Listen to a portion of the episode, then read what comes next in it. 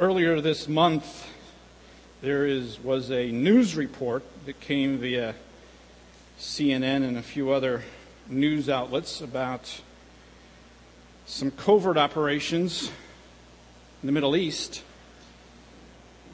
and in particular, a successful mission to disrupt terrorist activities in Yemen. At the heart of this covert operation was the involvement of a double agent, someone who was able to infiltrate the terrorist organizations, it was Al Qaeda, and be able to figure out what was going on, get next to, close, very close to the senior leadership of this organization, and in that, in doing so, be able to disrupt this bomb plot that was taking place. And it's interesting, um, as I was reading it, I mean, it has all the makings of, of Hollywood. You know, you kind of want to know what was going on behind that because this double agent got in there and got so close right next to the senior leadership of Al Qaeda. That's significant. And as I was reading this, I was thinking, you know, how could they have been so foolish? You know, they, did they let their guard down in some way? What happened? And as I was thinking about that, it's, that's quite possible. It applies to what we're talking about today with spiritual warfare. Very elaborate deceit, numbing complacency, very similar to what we face in spiritual warfare. Our adversary is Satan, the devil. And he appears to be harmless. He even appears to be on our side. And we can be easily deceived and we can be very vulnerable. We're continuing our series in Ephesians, and as you know, we came to Ephesians chapter 6 today, and as the verses were read, verses 10 through 17, this is the portion of Ephesians now that we talked about is more of the application. And if you recall, I think it bears repeating, remember that Paul was writing to the church in Ephesus, the believers especially.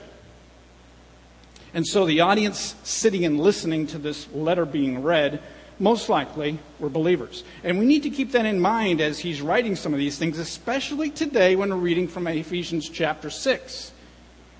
Because when we're talking about spiritual warfare, we're talking about believers, not unbelievers. And I want to make that distinction. I want to make sure we understand, especially because I don't know. Everybody coming in today, I don't know. Is everyone a believer? I don't know. And I want to make sure that we understand that it's significant that we have taken that step of faith, crossed over from darkness into light, and accepted Christ as our Savior, because anything that we're going to be talking about in Ephesians 6 is going to apply to those who have done that, who have come to faith in Christ. The first three chapters of Ephesians, Paul writes about our position in Christ, who we are, what we have. We are sealed, we're adopted, we are His. The second half for chapters 4 through 6, it's more of the practical application, how to live it out.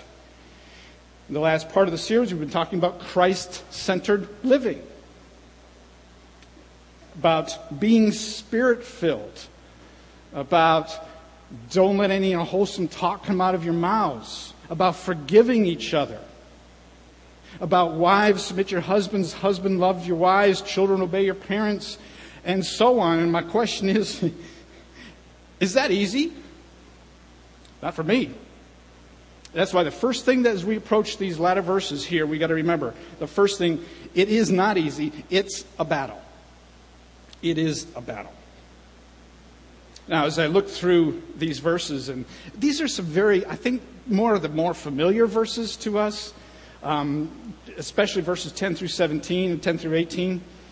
Um, in some ways, that can be a danger because if you approach a portion of Scripture and say, "Oh yeah, I've read, I've read that since I was little. I know that," be careful.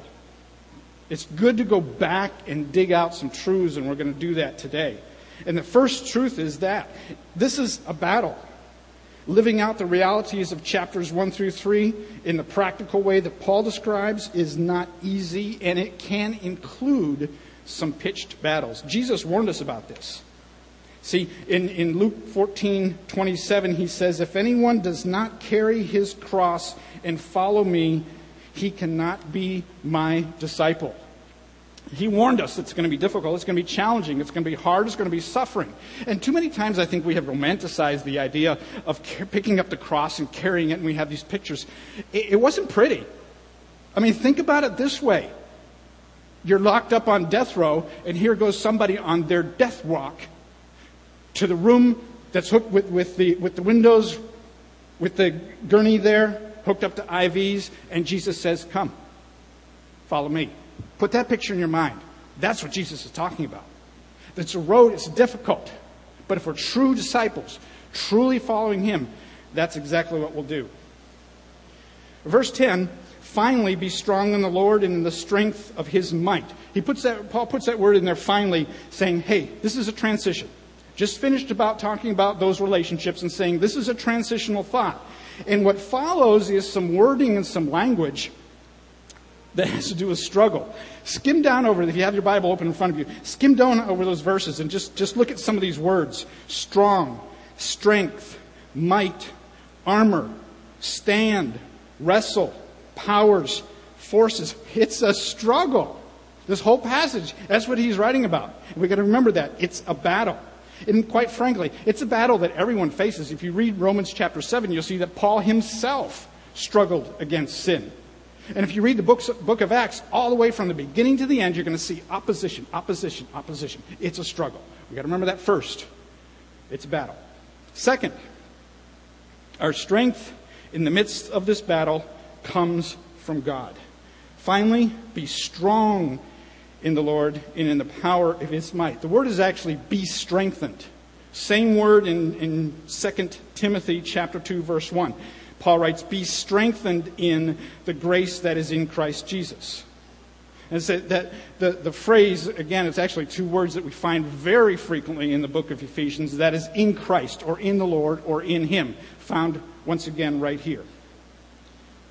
And in that phrase, in the strength of His might, all of that, all of those battle words, so to speak, in that one verse, point to one person Christ.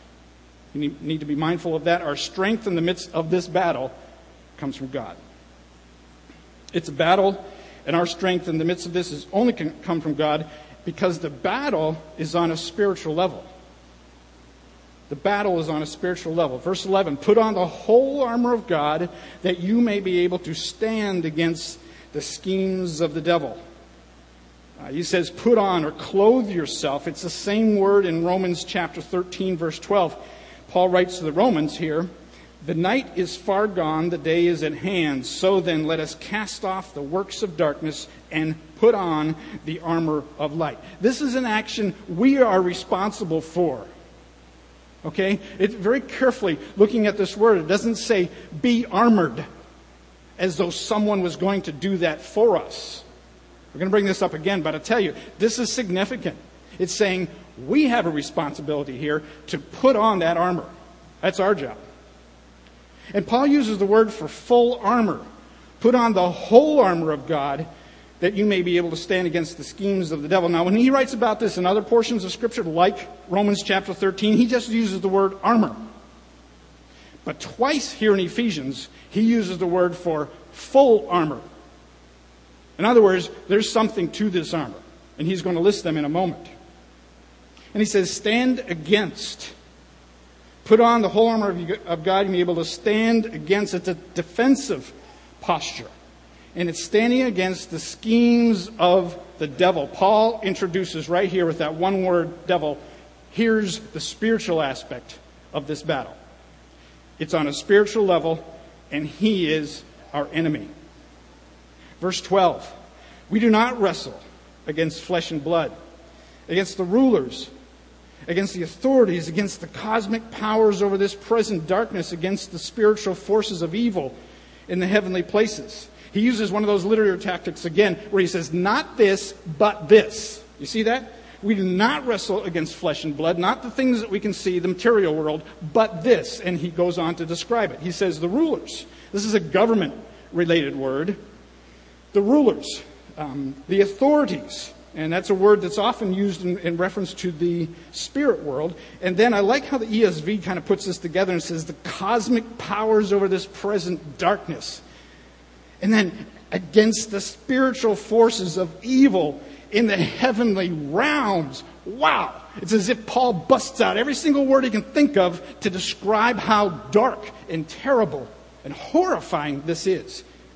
He doesn't just leave it in verse 11 and say devil uh-uh. He spells it out in 12 and says, This is what it's like. And I tell you what, for those of you that have vivid imaginations, uh, my imagination says, I bet you Tolkien's Mordor would probably look like Disneyland in comparison to what Paul is writing about. Some of us might ask,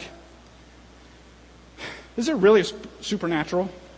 And from personal experience, maybe you, maybe me, just purely from experience, there are some who may be skeptics. Some who, have, who say, I have never seen it. I've never heard it. I, you know, I'm real skeptical. I don't think so. You know, show me scientific, scientific evidence. Then there are others, perhaps, again, purely from experience, who say, well, I'm kind of on the fence. Heard some stories, experienced this, this. I'm just not quite sure there really is a supernatural. And there are others purely from experience who say, ah, no question. Been there, saw it, heard it, felt it. There is no question. There's some other realm that we're not totally aware of all the time. Well, if you look at Scripture, there is no doubt. There is no doubt. Look at Job chapter 1. God and Satan having a conversation over Job. Or the Gospels all throughout the Gospels, so many times Jesus was having to directly deal with demonic forces. And make no mistake, we are now stepping into a realm we humans know very little about. Not that we should have an unhealthy fixation with the spirit world. I'm condoning that. Not saying that we should look behind everything and say it's got to be the spirits that are making not not the case. No. I think sometimes our imaginations just run away with us in that sense, and we need to be careful. Can't say that Satan is behind every sin or every temptation either. In fact, the Bible spells out different sources of temptation. One, and looking at uh, 1 John chapter 2, verses, verses uh, 15 through 17, the world, he says, the lust of the eyes and the pride of life, this is often manifested in materialism. And that's a temptation that we face. It has nothing to do with Satan. It's just that we want everything. Another one is the flesh. Read Romans chapter 7. It's a very clear picture of temptation. And that's manifested often in uh, addictions, immorality, greed, gluttony. But then there is the devil. And that is temptation. And that is opposition. The devil, that can be internal or external opposition. It can be something that takes place within the mind and the heart and the thoughts and the emotions, or it can be some other type of opposition through circumstances. He's very creative. Opposition or temptation can be something from simply annoying to completely debilitating. Something in, like a fly or something like a very dense fog. Sometimes people fall under that, and you want to tell them, Can't you see? Can't you see what you're doing? Can't you see this is what, what's doing to, to your family? No, they can't. Because of the deception of the evil one. His temptation, his opposition, it can be either terrifying or it can be very soothing. So he's very creative in that. I, some, I've heard stories, and actually, uh, there's occasions, at least two occasions, we've had our team in the Philippines where the encounter has been absolutely terrifying. And our students have left very, very shaken because of that direct encounter with demonic forces. But on the other hand, it can be very soothing, saying, What's wrong? Doesn't this feel good? Don't you want more? So he can be very, very deceptive. His opposition and his temptation can be either uninvited or invited. It can be uninvited, perhaps in the form of generational demonic activity, or somebody in the family, or, or sometimes perhaps through abuse, where it's passed on through generations, or it can be invited where somebody actually invites that activity in. We're talking with some friends, close friends recently that related the story and, and came down to the fact that this individual had actually asked for and spoken out loud and wanted that activity. How could you? But Satan will find his way in either way, whether he's invited or uninvited. He uses confusion. the scary thing is, there many, many of us don't know when we're confused. okay, that, that is seriously. We don't know uh, because it sounds so good. One example I think of, and you can probably think of more, one example is some of these um, evangelists, I don't hesitate to call them evangelists, I call them preachers on television or cable. And they will sit there in that studio and quote scripture and somehow confuse people into sending them millions of dollars to be spent and wasted on themselves. That's confusion. That's demonic activity. How else could thousands of people sit there and listen to that and send their money for something like that? That's Satan's tactic. He uses division. He uses division, especially among believers. This is a very, very dangerous tactic of Satan, where believers will be supposedly knit together through the blood of Christ working to the same objective, and then somehow there's one little misunderstanding over some minute detail, and all of a sudden it's divisive.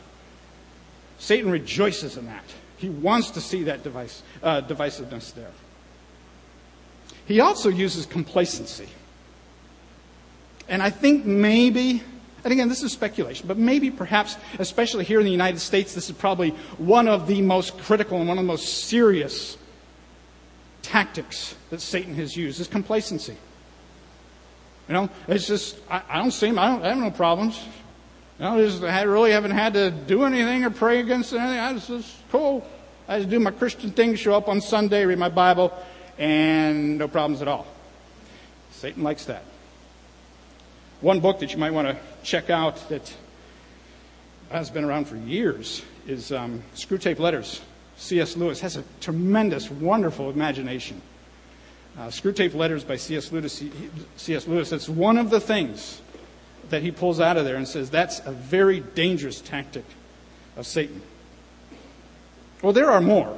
You can probably name quite a few more and see that's just the thing. When you think you've fig- figured out all of his tactics, he'll take a cheap shot from behind. You think you got it covered. That's how he works. Maybe capitalizing on a previous sin. There's some unresolved anger or discouragement. The thought, my life will never change. And you think, wait a minute, wait a minute. We're, we're believers, okay? We're, we're indwelt by the Holy Spirit, right? Yes. We can't be possessed by the devil, right? Yes we can be bothered by him. He does choose to do that to believers. He chooses to oppress, not possession, but oppression.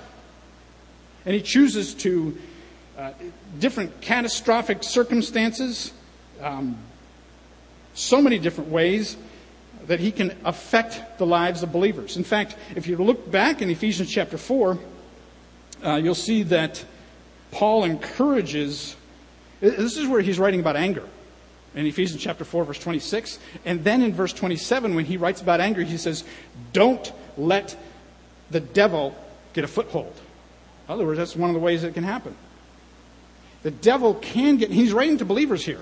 So the devil can get a foothold in a believer's life.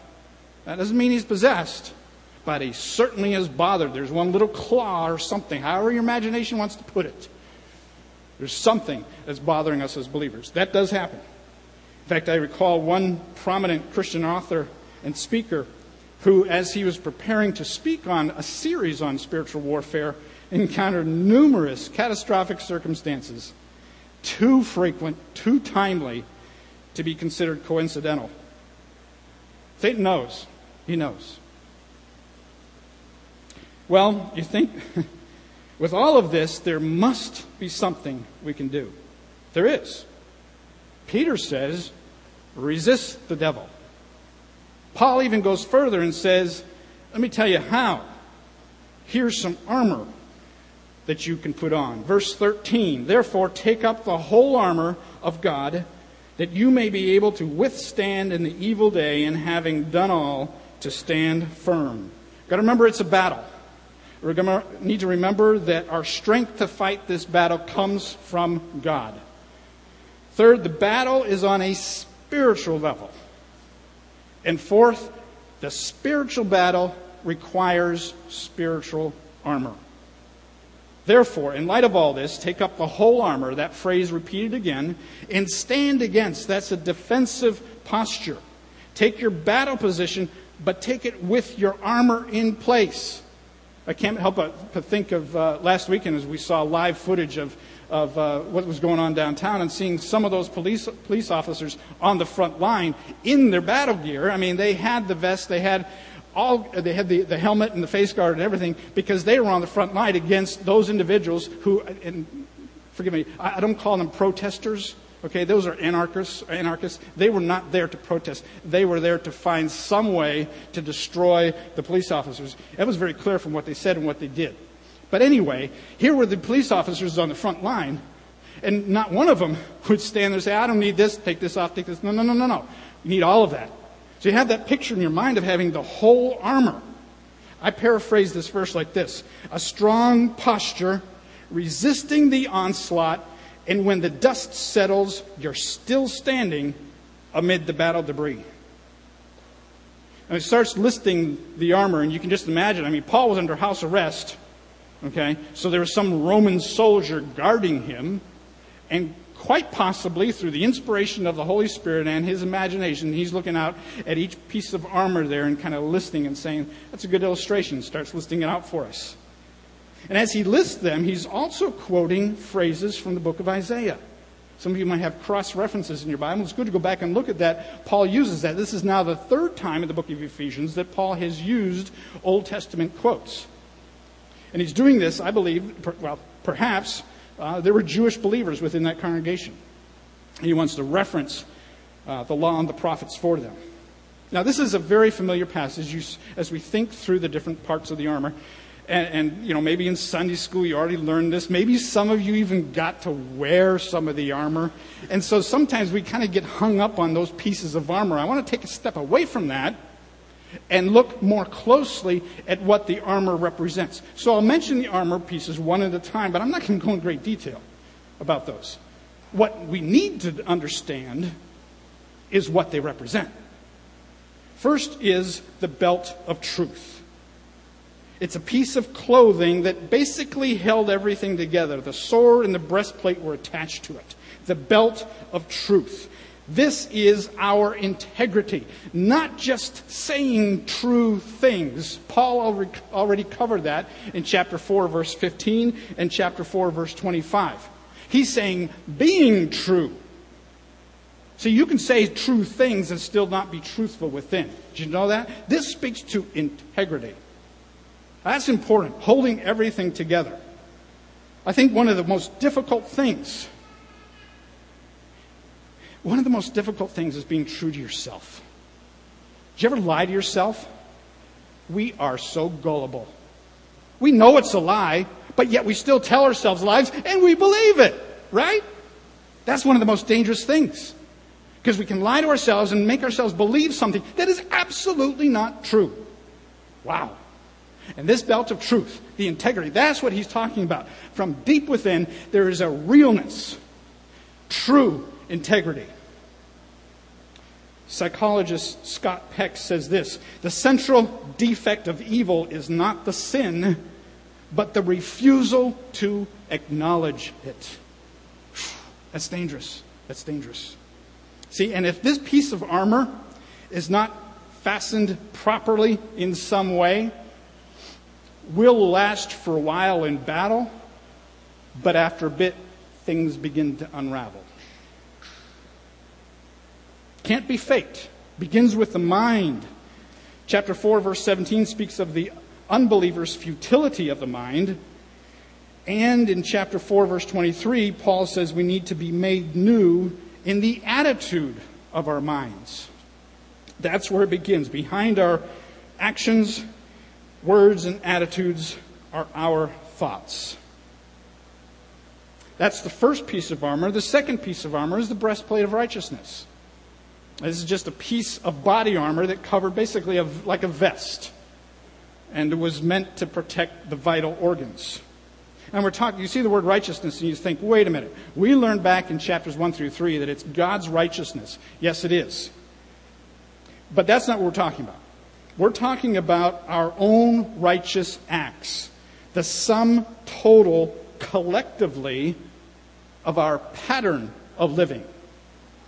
Not a righteous act now and then just try to make ourselves feel good. Some, some people think that somehow, some way, if you do enough of those righteous acts, it'll outweigh the bad ones. Not going to happen. Trust me. Not going to happen.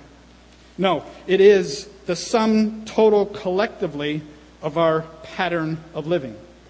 And this is a hard one because sometimes, isn't it just then I'm trying to be good? Have you ever tried like that?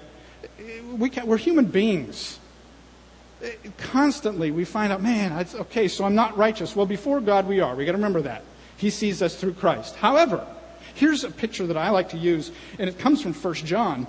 It's kind of like being drawn into the light. When you read in 1 John, you read so much about the contrast between darkness and light. And God is light. John comes out and states that. And as we are drawn towards God, some of those little dark spots within us are revealed.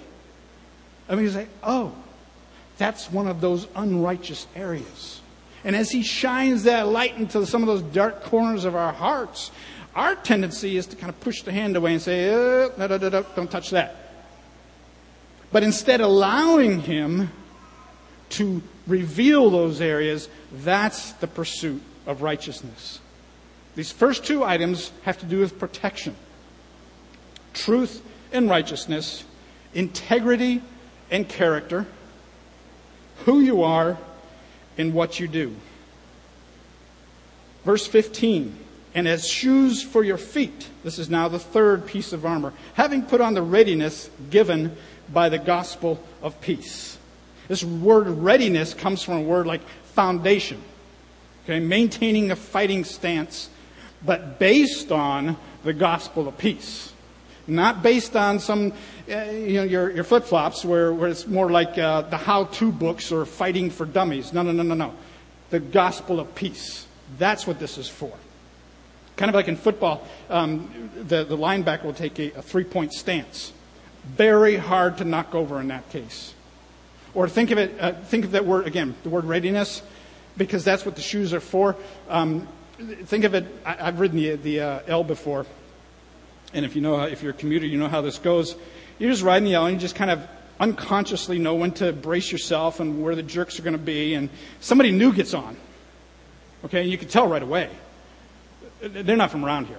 Okay, and they get up, the doors open, they get in and put down their stuff and the doors close and they're still standing there. You're thinking, you better hang on. But they don't. And all of a sudden the car jerks and they go flying over against the wall or something like that. And you're reading your book and you put your head down, try not to laugh real hard. Okay. Uh, okay, that's the picture. See, you already unconsciously have braced your feet. You know what's coming. That's what these shoes are for. Based on the gospel of peace. The fourth one is the shield of faith. Now, this is a large from what I gather, large, about two and a half foot by four foot, wooden and covered with leather, and the leather is soaked in water. I don't even want to know how much that thing weighed. But it must have been, it must have been very, very heavy. And it was also made to lock, kind of interlock with shields next to it so that the Romans could set up this line of defense that was almost impenetrable. I mean, you talk about spears, arrows, whatever, they're not going to get through. And that's what this shield of faith is. And in this case, he tells them why they need it because of the fiery arrows of the evil one. Don't try to dodge the arrows. there are too many, and he knows how to hit them. Put up the shield of faith. Our faith, Hebrews chapter 11, I tell you, one of the most encouraging, wonderful chapters in the Bible. Hebrew, it's the faith chapter. Faith is the assurance of things hoped for, the conviction of things not seen. This is not wishful thinking. This is conviction. It is the insurance, assurance. That is what faith is. Faith is rooted in God, first of all. Mark chapter 11, verse 22, Jesus says, Have faith. He doesn't just stop there and say, Have faith. He says, Have faith in God. That's the object. It has results. And all through the, the Gospels, especially as you read about Jesus and he says, Your faith has healed you or your faith has saved you, go in peace. It has results, our faith does. Our faith is linked to being filled with the Holy Spirit. Luke records this in the book of, Acts, in the book of Acts, um, chapter 6, 5, and also in chapter uh, 11, verse 24. He says that the believers were full of faith and the Holy Spirit, puts them together. It also is a work in progress. 2 Corinthians 10:15. Paul writes that as your faith continues to grow. So it's something that does need to be developed. I tell you, our faith is in God, but if Satan can cause us to waver in any way, he has the opportunity to succeed. Our faith needs to be strong. Think of Eve. he said to her, Did God really tell you not to eat of any fruit in the garden? In other words, he was attacking her trust. Can you really believe in God? Can you really trust what he's going to say? And she wavered. And this goes to the core, I think, of Satan's tactics, and that is deceit. All it takes is for that shield to just be just a couple inches out of place and one of those fiery arrows can find its mark. Another example is Acts chapter 5, Ananias and Sapphira. Now, pride and greed were central to their downfall, but it was Satan who deceived them into thinking they could lie to the Holy Spirit. He put the lie in your head saying, You need these material things. You owe it to yourself. And they placed their faith in financial stability rather than in God. We have that faith. It's, it's still developing in us. Okay? Some of us got that cardboard shield up. Okay? We're working on it. Uh, but it does need to be developed. Uh, some of us know people, I, I know people that, um, whether it be missionaries, especially missionaries, some who have just enormous faith, and you think, man, I wish I had faith like them. You do. 1 John 5 4. The victory that has overcome the world, our faith. That's a past tense already overcome, the victory that has overcome the world, our faith. That was the fourth piece of armor. The fifth piece of armor is the helmet of salvation. Verse 16. In all circumstances, take up the shield of faith with which you can extinguish all the flaming darts of the evil one. In verse 17, take the helmet of salvation and the sword of the Spirit, which is the Word of God. This helmet is something that, again, protects a very vital area of the body. Now, it was probably, I'm guessing it was very heavy, very cumbersome, probably was hot, but it was meant more to represent and intimidate. Probably had, have you seen pictures of him? Probably had that mohawk thing going on. Really cool to wear, you know, and that was meant to be that way to represent the Roman army and to intimidate. And this uh, uh helmet of salvation gives us that confidence. And interesting to note there, he doesn't say take up the helmet of salvation. He says receive. He changes his word here. Receive the helmet of salvation. He knows that. That's something that we receive from God. You're thinking, I, um, I'm already saved. What, what's the deal here? Remember, remember, salvation, the three tenses. Past tense, you were saved. When you came to faith in Christ and crossed that line, you were saved. Present tense, our sanctification. We are being saved. God continues to save us. In future tense, our glorification, we will be saved. And I think looking at this along with 1 Thessalonians 5 8, I think the hope of our salvation is what's in view here. Um, in fact, that's what he writes in 1 Thessalonians 5 8. It's the future hope of salvation. We can be sure of this. This gives us, us confidence. We can be sure of our salvation. I know that often there are people, and, and quite frankly, I remember doing this myself, wavering, wondering, am I really saved? Read Scripture. What does it say? When we're sealed, it's not us who does the sealing, it's God who does the sealing through the Holy Spirit. When He says that we're in His hand, it isn't because we stepped in there, it's because He placed us in there. I know there's some people who will say, well, you can lose your salvation. I could jump out. I could jump out of His hand, right? No, you didn't step in to begin with. He put you there, and He's not going to take you out. That's the assurance of salvation. That's the helmet of salvation that He's talking about here. Sixth, the sword of the Spirit, the Word of God.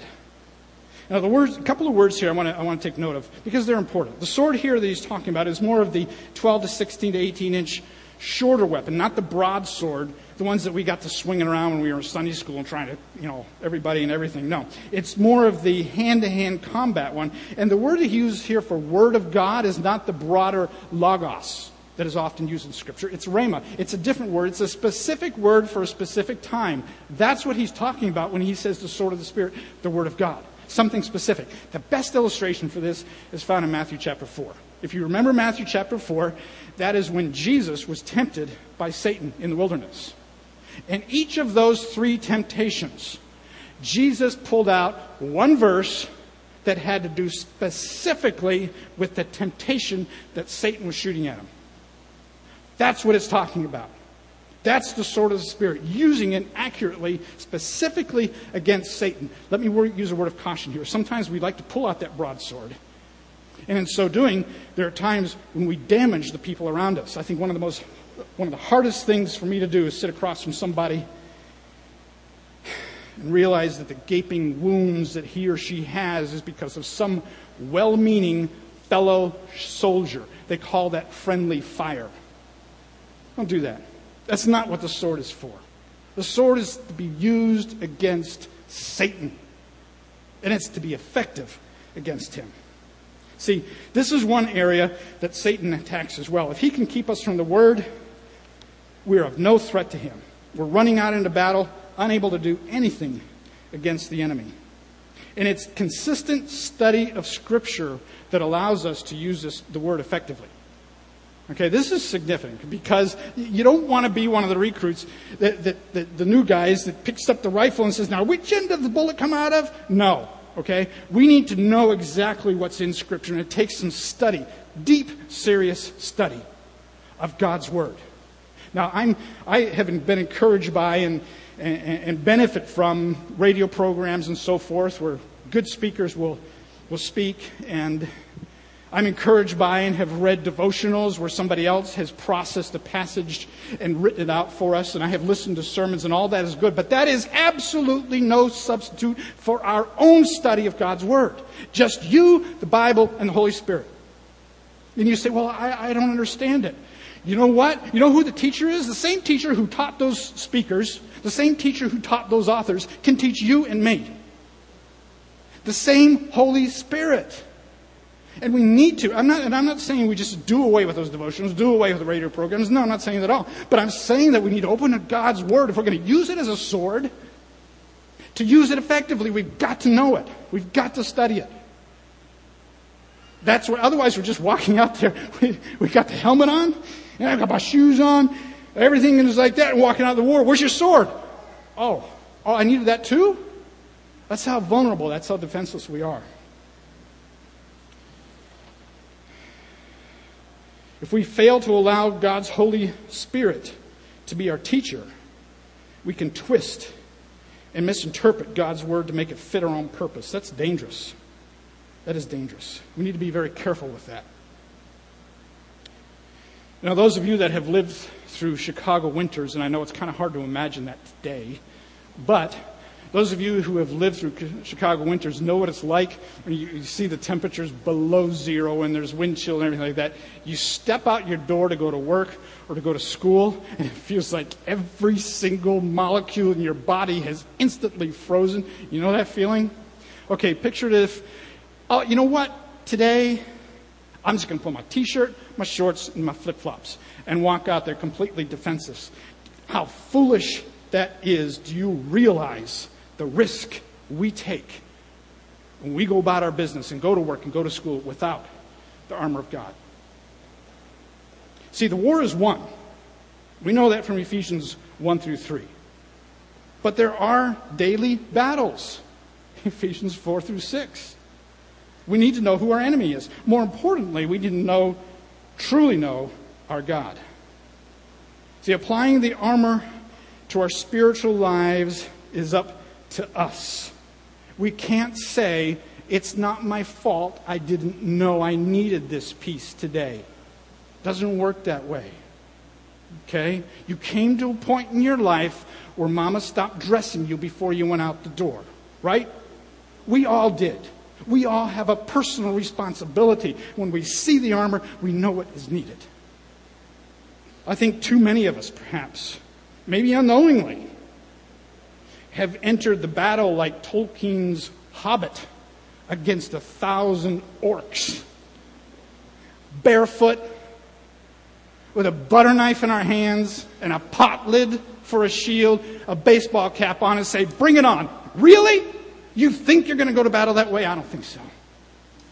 We need to be in God's Word, understanding, knowing what He's teaching us, knowing Him, not being. Uh, we need to know who our adversary is, but most importantly, we need to know God. I know there's some today here who may be facing a pitched battle outside these doors. Some maybe even brought it in. There's some who have endured abuse in the past. Some may have relatives who are involved in demonic activity. Some may be suffering from a fog and a depression they just cannot explain. Well, I want to pray for us. Before I do, I want to say this. Listen, we have the means not to just somehow survive the war. We have the means to actually win the battles. Let's pray. Our God and Father in heaven, we know this.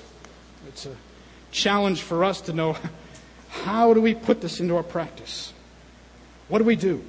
How do we do this? Oh, God, I pray that you would teach us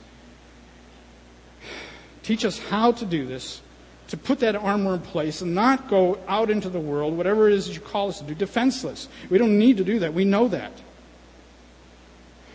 But we have to rely completely on you for your strength. Thank you for this reminder today. Hmm. If anything, it reminds us, our Father, we have